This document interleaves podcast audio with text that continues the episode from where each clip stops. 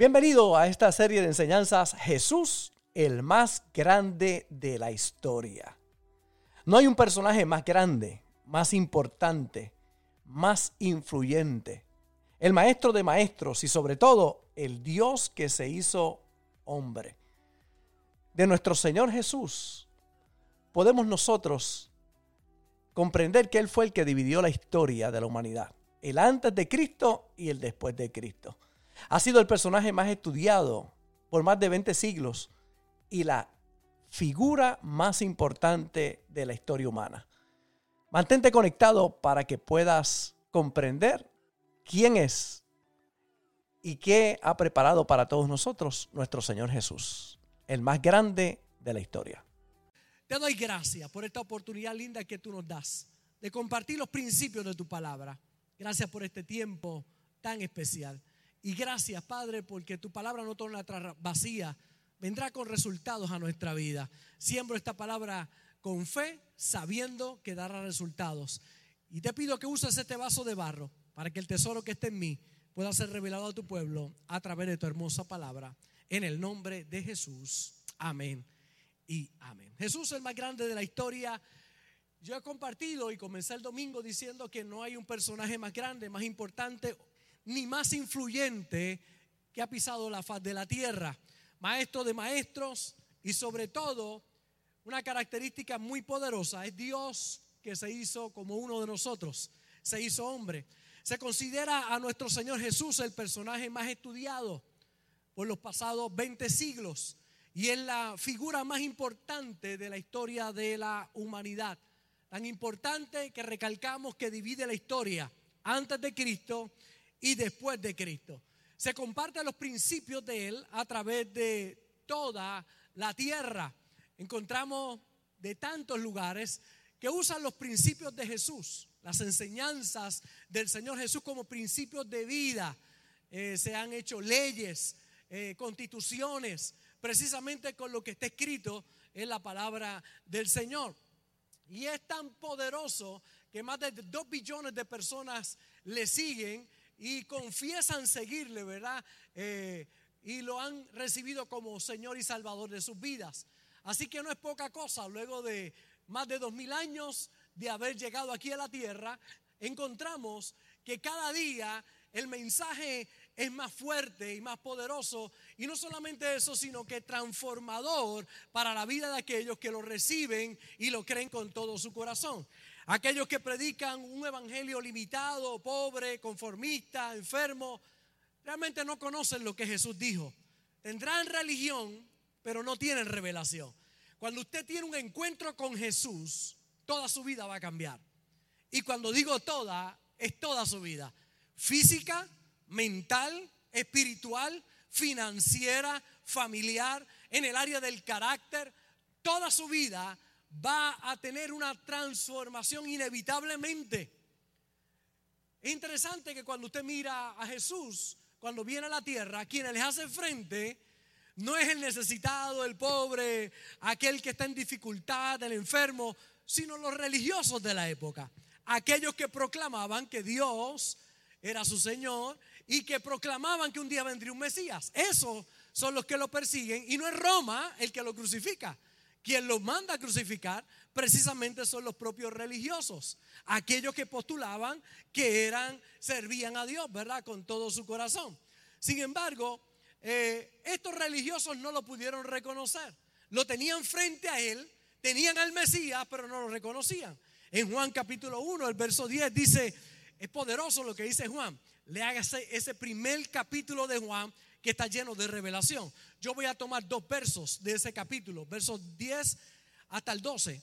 Tres versos. Dice, en el mundo estaba y el mundo por él fue hecho. Aquí está el que hizo el mundo, el que lo creó todo, pero el mundo no le conoció. A lo suyo vino y los suyos no le recibieron mas a todos los que le recibieron, a los que creen en su nombre, les dio potestad de ser hechos hijos de Dios. A los que le recibieron. Por eso es tan importante que usted pueda entender que no todos son hijos de Dios. todos somos criaturas de Dios. Los 8 billones de habitantes que pueden haber sobre la faz de la tierra, todos somos criaturas de Dios, pero no todos son hijos de Dios. ¿Quiénes son hijos de Dios? Ahí lo dice muy claro. Mas a todos los que le recibieron, a los que creen en su nombre, les dio potestad de ser hechos hijos de Dios. ¿Quiénes son hijos de Dios? Aquellos que lo reciben y que creen en su nombre. Esos les dio el poder de ser hijos de Dios. Así que una cosa es ser criatura de Dios y otra cosa es ser hijo de Dios. Todos somos criaturas de Dios, pero no todos somos hijos de Dios. Hijos de Dios nos convertimos en el momento en que recibimos a Jesús como nuestro Señor y nuestro Salvador. Por eso cada servicio que hacemos, cada vez que predicamos, hacemos un llamado para todo aquel que le quiera recibir.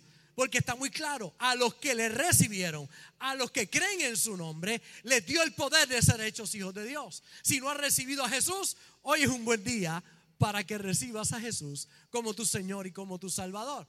Si hoy estás apartado del Señor, un gran día para que te reconcilies con Él. Él dice que toca la puerta de tu corazón. Si tú abres la puerta, Él entrará contigo, entrará y cenará contigo y tú cenarás con Él. Así que cabe la posibilidad de que mucha gente haya sentido el toque de Dios a su puerta y hayan dejado a Jesús fuera de su vida. Y Él quiere entrar a tu vida, pero necesitas recibirlo. Necesitas creer en su nombre. Y ahí inmediatamente es algo milagroso. No se puede ver con los ojos naturales, pero aquellos que lo hemos experimentado podemos sentir un cambio en nuestro interior. Podemos ver que algo comienza a pasar en nuestra vida, que algo comienza a nacer dentro de todos nosotros. Por eso es tan poderoso el personaje que hablamos, el más importante sobre la faz de la tierra, nuestro Señor Jesús. Y ese personaje, el más grande, no solamente en la tierra y en el cielo y debajo de la tierra, porque es el nombre que es sobre todo nombre, trajo unas enseñanzas realmente transformadoras del propósito en la tierra y de su legado para todos nosotros. Por eso se celebra lo que llamamos la Navidad o la Natividad, el nacimiento, porque su nacimiento lo cambió todo. Su nacimiento fue el comienzo de algo realmente poderoso para toda la humanidad. Yo puedo ver en mi vida el antes de Cristo y el después de Cristo, porque también dividió mi historia. Cuando llegó a mi vida, lo cambió todo. Y es interesante que cuando vemos la historia de Jesús, que vamos a compartirla por las próximas semanas, vamos a hablar directamente del, del más importante de todo, que es Jesús cuando miramos historia, a veces hay cosas que se nos pasan o pasan por alto y no las podemos ver a menos que nos enfoquemos. Y a todos nos pasa, ¿verdad? Que vamos a lugares regularmente y se nos pueden pasar detalles por el simple hecho de la costumbre de haber estado en ese lugar. Y eso nos pasa también con historias bíblicas y la que voy a compartir en el día de hoy, con la historia de lo que es la Navidad. Cada año cuando hablamos acerca de la natividad, eh, pensamos en Jesús, su nacimiento, José y María, la estrella de Belén, los pastores, las ovejas. Pero hay tres detalles que yo quiero mencionar, que no se habla de ellos, eh, pero que son parte de la historia bíblica, aparecen en Lucas capítulo 2 y que son muy poderosos. Tres detalles que a simple vista no se ven, pero cuando los escudriñamos descubrimos principios realmente poderosos. Porque a través de los años, los diferentes mensajes nos hablan de tantas cosas interesantes y poderosas. No le quito el valor a ellas, creo que son poderosas. La historia de José y María, cómo ella queda encinta, cómo José la recibe, eh, el pesebre, en el mesón no había cabida. Todo eso lo escuchamos una y otra vez y que mucha revelación tomamos. Pero yo quiero tocar tres detalles que creo que son muy significativos y muy poderosos para todos nosotros. Número uno, un detalle es que Jesús nació de noche. Jesús nació de noche. Pastor, ¿y eso será importante? Importantísimo. Jesús nació en la oscuridad. Y en esos tiempos sí que era oscuro. Yo que he estado eh, en Honduras, donde en las montañas, donde no hay energía eléctrica ni agua potable, en el monte realmente. allá en la montaña, he visto una noche oscura allí. Y eso es oscuro, es tenebroso.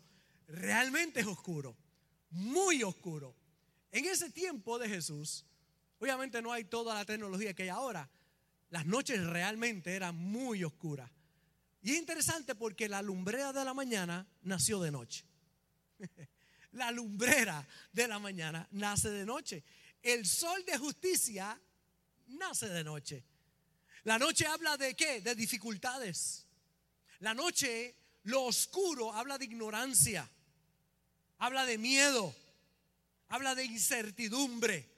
Él nace en la noche. La noche también nos habla de la religiosidad que mantiene a algunos en oscuridad. Tristemente oscuros. En Juan capítulo 3, verso 1 y el verso 2, hay muchas historias. Yo voy a tomar algunas de ellas solamente para resaltar este punto. Nació nuestro Señor de noche. Dice en Juan capítulo 3, verso 1, había un hombre de los fariseos que se llamaba Nicodemo, un principal entre los judíos. Este era un religioso. Era, mire cómo le llama, principal entre los judíos. Este vino a Jesús de noche. ¿Cuándo viene este hombre? De noche. ¿Y por qué viene de noche a Jesús? Porque no quería que nadie lo viera. Es aquellos que le preguntan, ¿a qué iglesia tú vas? ¿En dónde iba? ¿En? No, no, que qué iglesia tú vas. No se atreven a decir, fuente de agua viva. Yo voy a fuente de agua viva. Este hombre viene de noche porque era un religioso, temía lo que otros hablaran y viene de noche. Y de noche le dice, rabí, sabemos que has venido de Dios como maestro, porque nadie puede hacer estas señales que tú haces si no está Dios con él. Un hombre que viene en oscuridad, pero viene a recibir la luz que solo Jesús puede dar. De hecho, un poquito más adelante usted tenemos uno de los textos más importantes en la Biblia, en Juan 3:16, de tal manera amó Dios al mundo que dio a su Hijo unigénito para que todo aquel que en él cree no se pierda, mas tenga vida eterna. De ahí es que surge de la conversación con un religioso, con uno que viene de noche, como muchos todavía no han llegado a la iglesia porque, porque están de noche. Y entonces dice, ¿y si entro a la iglesia? ¿Y si entro allí me ven? ¿Y si me ven con la Biblia? ¿Y si me ven? Tú sabes, eh, son la gente que todavía me está viendo, todavía me está viendo por Facebook y no ha llegado a la iglesia. Están de noche todavía. Él quiere resplandecer en tu vida. Él quiere hacer una obra en tu vida. Por eso tienes que exponerte a Él, a la luz. Deja de estar ya en oscuridad. Deja de ya sabiendo la verdad. Porque mira, Él sabe, dice, sabemos que tú vienes de Dios. ¿Y por qué no le seguía? ¿Y por qué no estaba en los servicios de día? ¿Y por qué no estaba cuando estaban las multitudes? Ah, porque sabía. Ah, yo sé que esa gente de Fuente de Goya tiene la palabra, pero todavía estás por allá, donde debería estar aquí en la casa de Dios. Amén. Todavía estás de noche. Necesitas ir para que seas iluminado.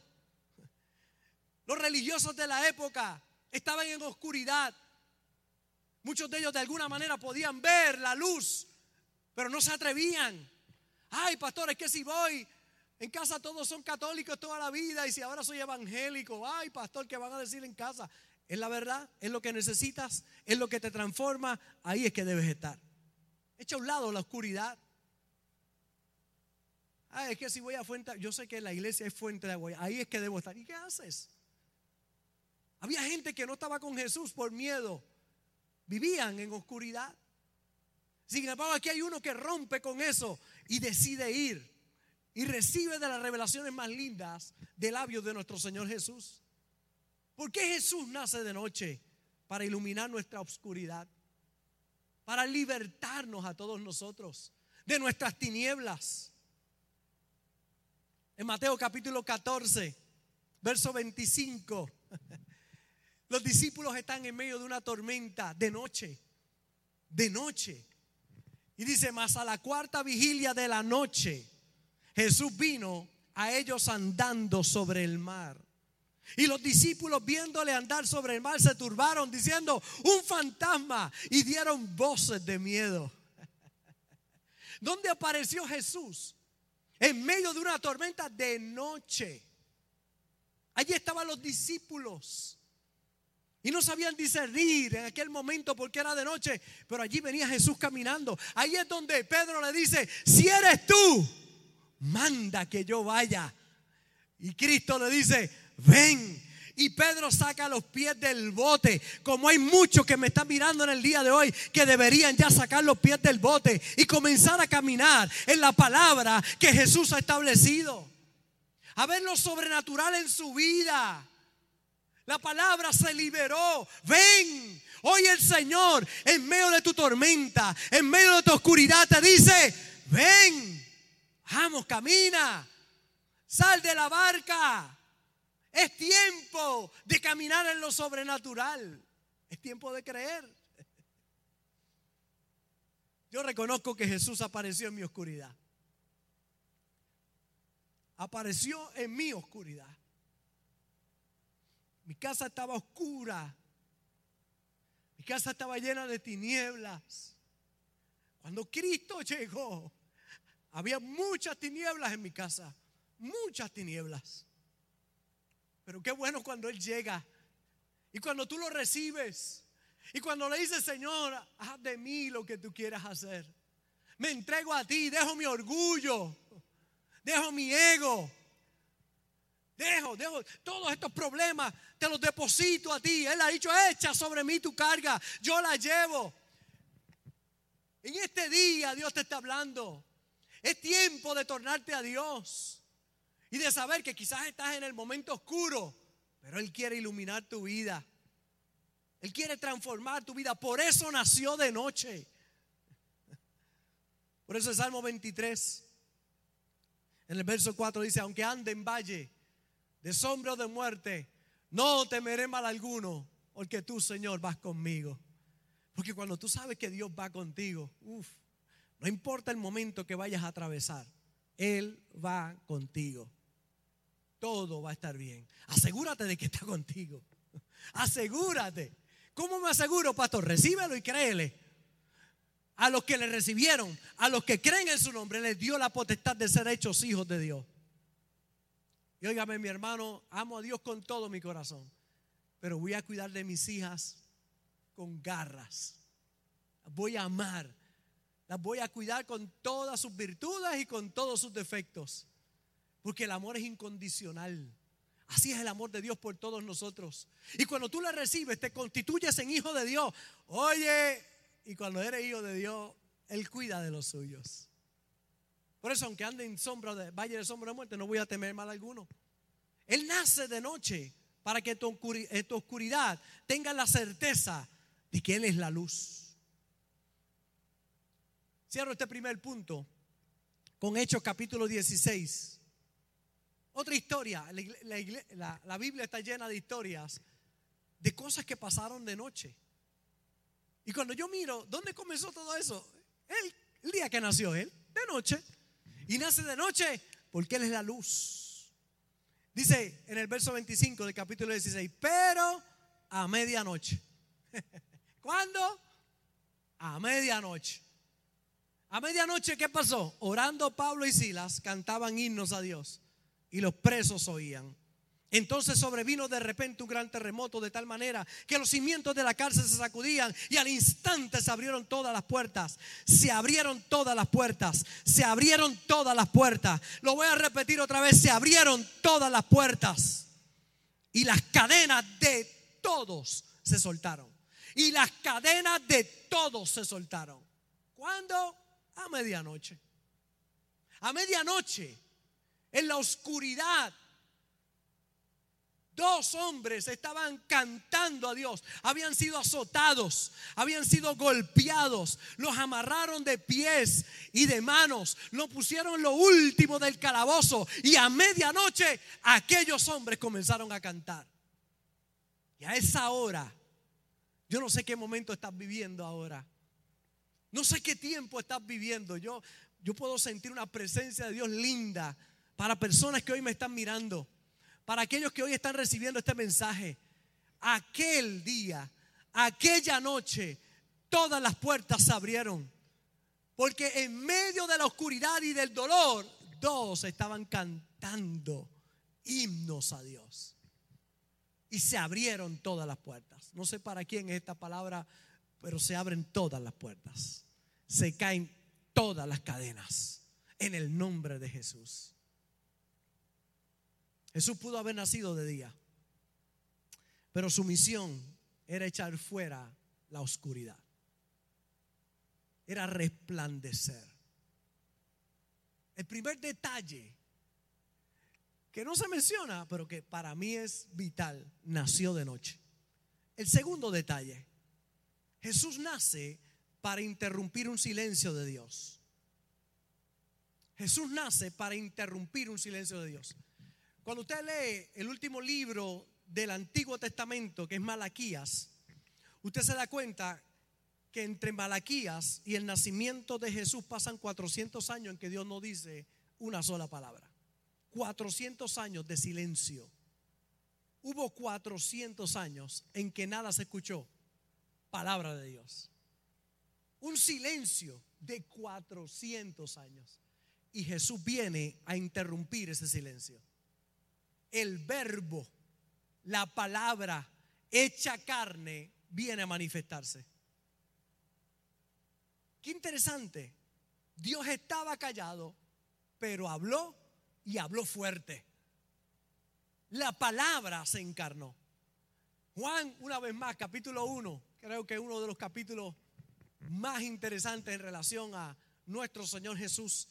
Dice, en el principio era el verbo o la palabra y el verbo era con Dios y el verbo era Dios.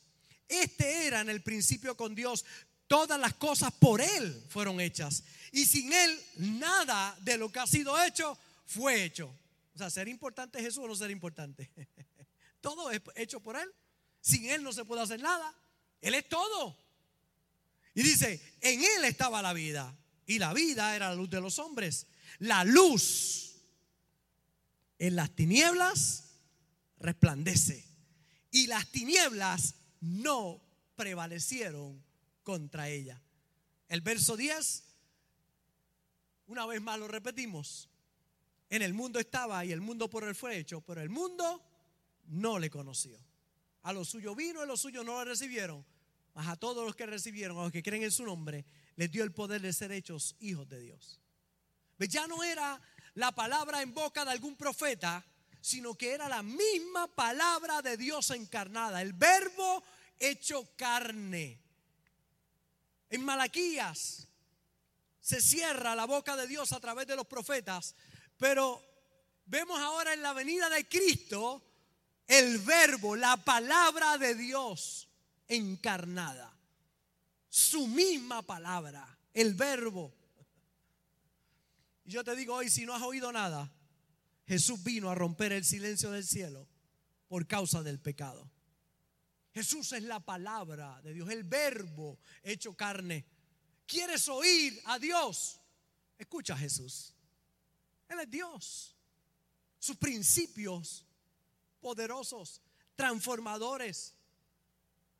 Se termina un silencio con la misma palabra de Dios encarnada. Si no has oído nada, yo te digo hoy, abre tu oído a Jesús. Abre tu oído al verbo, a Dios encarnado. segundo detalle interesante, Jesús vino a romper con un silencio de Dios por causa del pecado.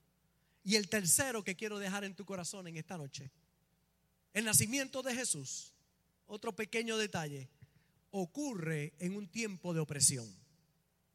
¿Por qué esto es importante, pastor? Muy sencillo.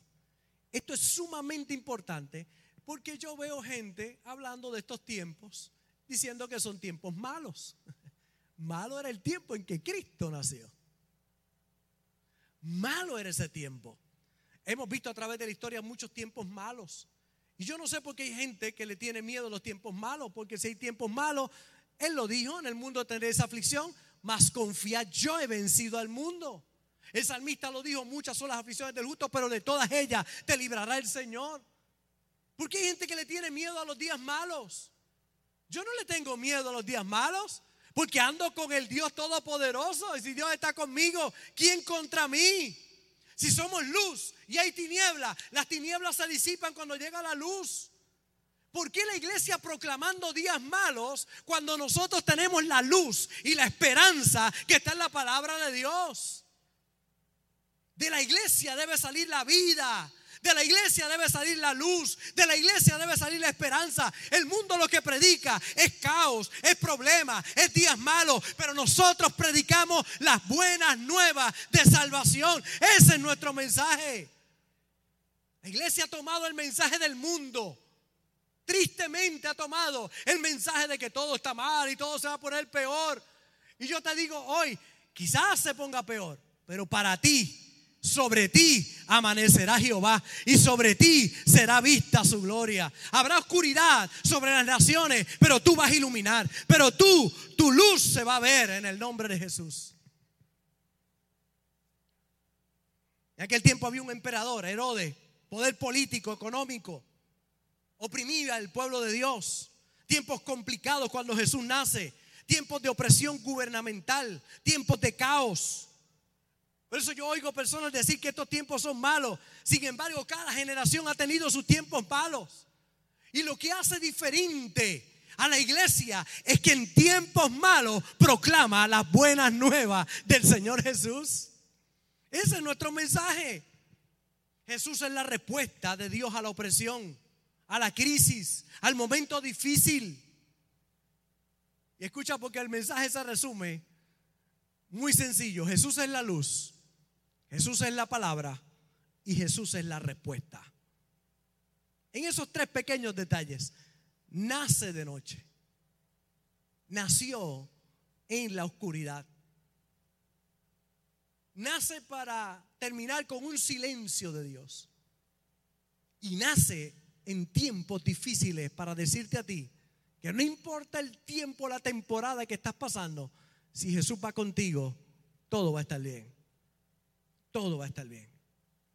El nacimiento de Cristo nos llena de esperanza. Jesús ilumina. Jesús habla en medio del silencio. Jesús es la respuesta a la crisis. Porque escuche esta frase, porque la va a escuchar mucho las próximas semanas. Todo se trata de Él. Todo se trata de Él. Él es el Señor y yo sirvo al Señor. déjeme decirle, estamos del lado ganador. Yo no sé cómo hay dos o tres pensando que el diablo es ganador de alguna manera, que los demonios son ganadores de alguna manera. Nunca había Cristo someterse a ningún diablo y a ningún demonio. Todos se sujetaban a Jesús. Y si tú y yo andamos con Jesús, el diablo está debajo de la planta de nuestros pies. Importante que entendamos la victoria total de Cristo. Él no es un medio ganador. Él está, es el único y más grande de la historia y el que lo ganó todo. Porque no hay un nombre mayor que el nombre de Jesús ni en el cielo, ni en la tierra, ni debajo de la tierra. Y toda lengua confesará que Jesucristo es el Señor para gloria de Dios Padre. Ese es el Dios que le servimos nosotros. Todo lo que tú necesitas es Jesús. Por eso ríndete en sus brazos. Vivo enamorado de Jesús. Porque Él pagó un precio muy grande por mí en la cruz. Él ocupó mi lugar allí en la cruz. Él hizo lo que nadie hubiera hecho por mí. Y nadie hubiera hecho por ti. Entregó su vida en la cruz del Calvario. Nació en oscuridad para que tengas luz. Nació en medio de un gran silencio para hablarte y decirte que no estás solo. Y nació en un momento muy difícil para decirte que en los momentos difíciles nacen cosas muy buenas y muy poderosas si tú puedes creer. Es tiempo de creerle a Dios con todo tu corazón. Gracias por conectarte con nosotros. Ha sido una hermosa bendición poder compartir contigo la palabra de Dios. Te pido dos cosas. Número uno, comparte con alguien más. Que otros también puedan ser bendecidos por la palabra. Y número dos, Envía tu ofrenda para que podamos continuar llevando el mensaje de fe y de esperanza a tanta gente que lo necesita. Lo puedes hacer a través de ATH Móvil en donaciones, Fuente de Agua Viva Vega Baja, o a través del PayPal Fuente Vega Baja. Si no das, no pasa nada.